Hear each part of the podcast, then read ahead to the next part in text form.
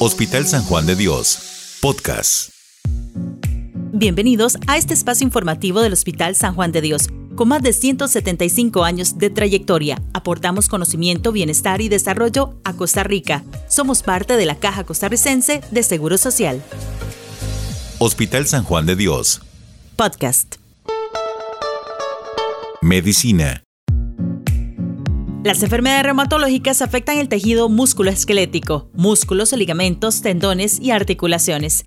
El doctor Alexis Méndez Rodríguez, reumatólogo, jefe del servicio de reumatología del Hospital San Juan de Dios, explica en este episodio cuáles son las más comunes, los principales síntomas y la importancia de tener la enfermedad controlada ante un contagio de COVID-19 y qué sucede con estos pacientes si se vacunan. ¿Qué son las enfermedades reumatológicas? Son enfermedades autoinmunes. Entonces, ¿qué sucede? Vamos a explicarlo de una forma muy, pero muy sencilla. Entonces, yo tengo un sistema inmunológico, que ese es un poco difícil de, como imaginárselo, porque no es un órgano en específico, no estamos hablando del riñón o el corazón, sino es un conjunto de células que están en todo nuestro organismo. Ese sistema inmunológico está hecho para defenderme, pero ese sistema inmune se enferma. Entonces, también cuando se enferma me empieza a atacar. Suena algo extraño, pero es como que mi propio organismo me está atacando. Enfermedades no inflamatorias. Posiblemente las no inflamatorias sean de las más comunes.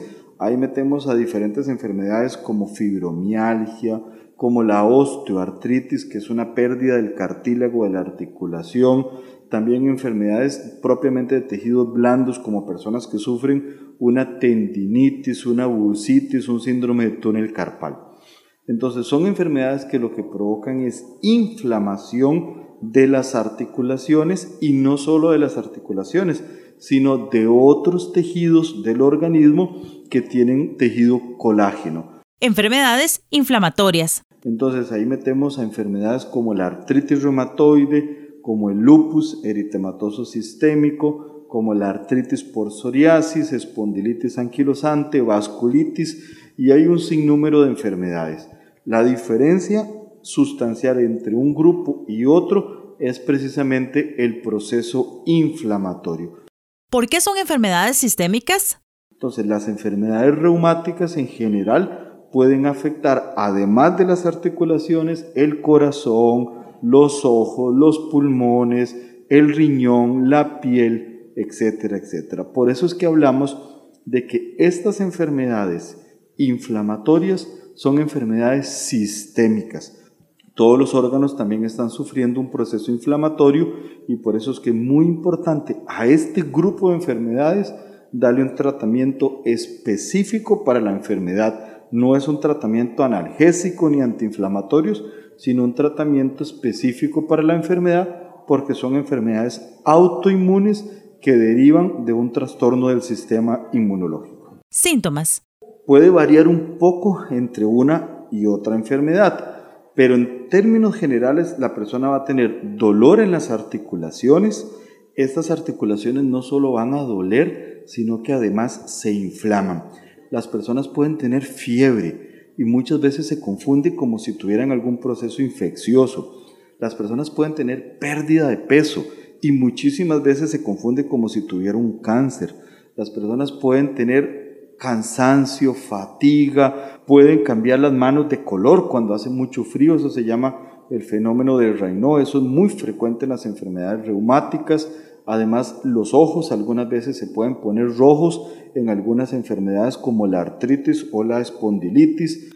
Pueden aparecer lesiones en la piel como un rash malar, que eso es como los cachetitos que se nos ponen rojos, rojos. Eso es frecuente en enfermedades como lupus.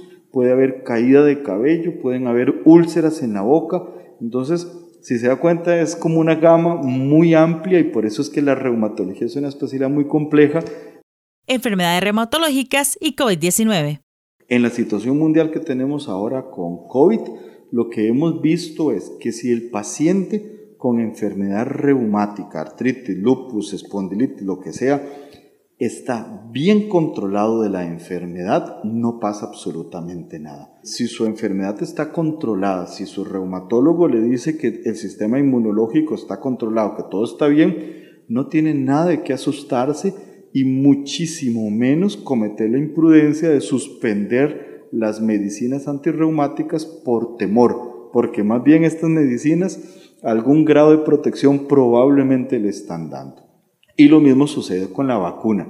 No, las personas con enfermedad reumática, si su sistema inmune está bien, si su enfermedad está controlada y los medicamentos que estamos utilizando, el reumatólogo considera que están funcionando adecuadamente, esas personas pueden vacunarse contra COVID sin ningún problema.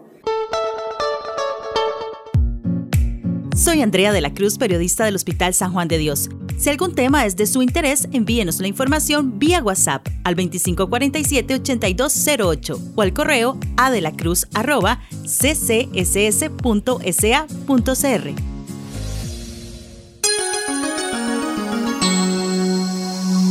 Hospital San Juan de Dios, podcast.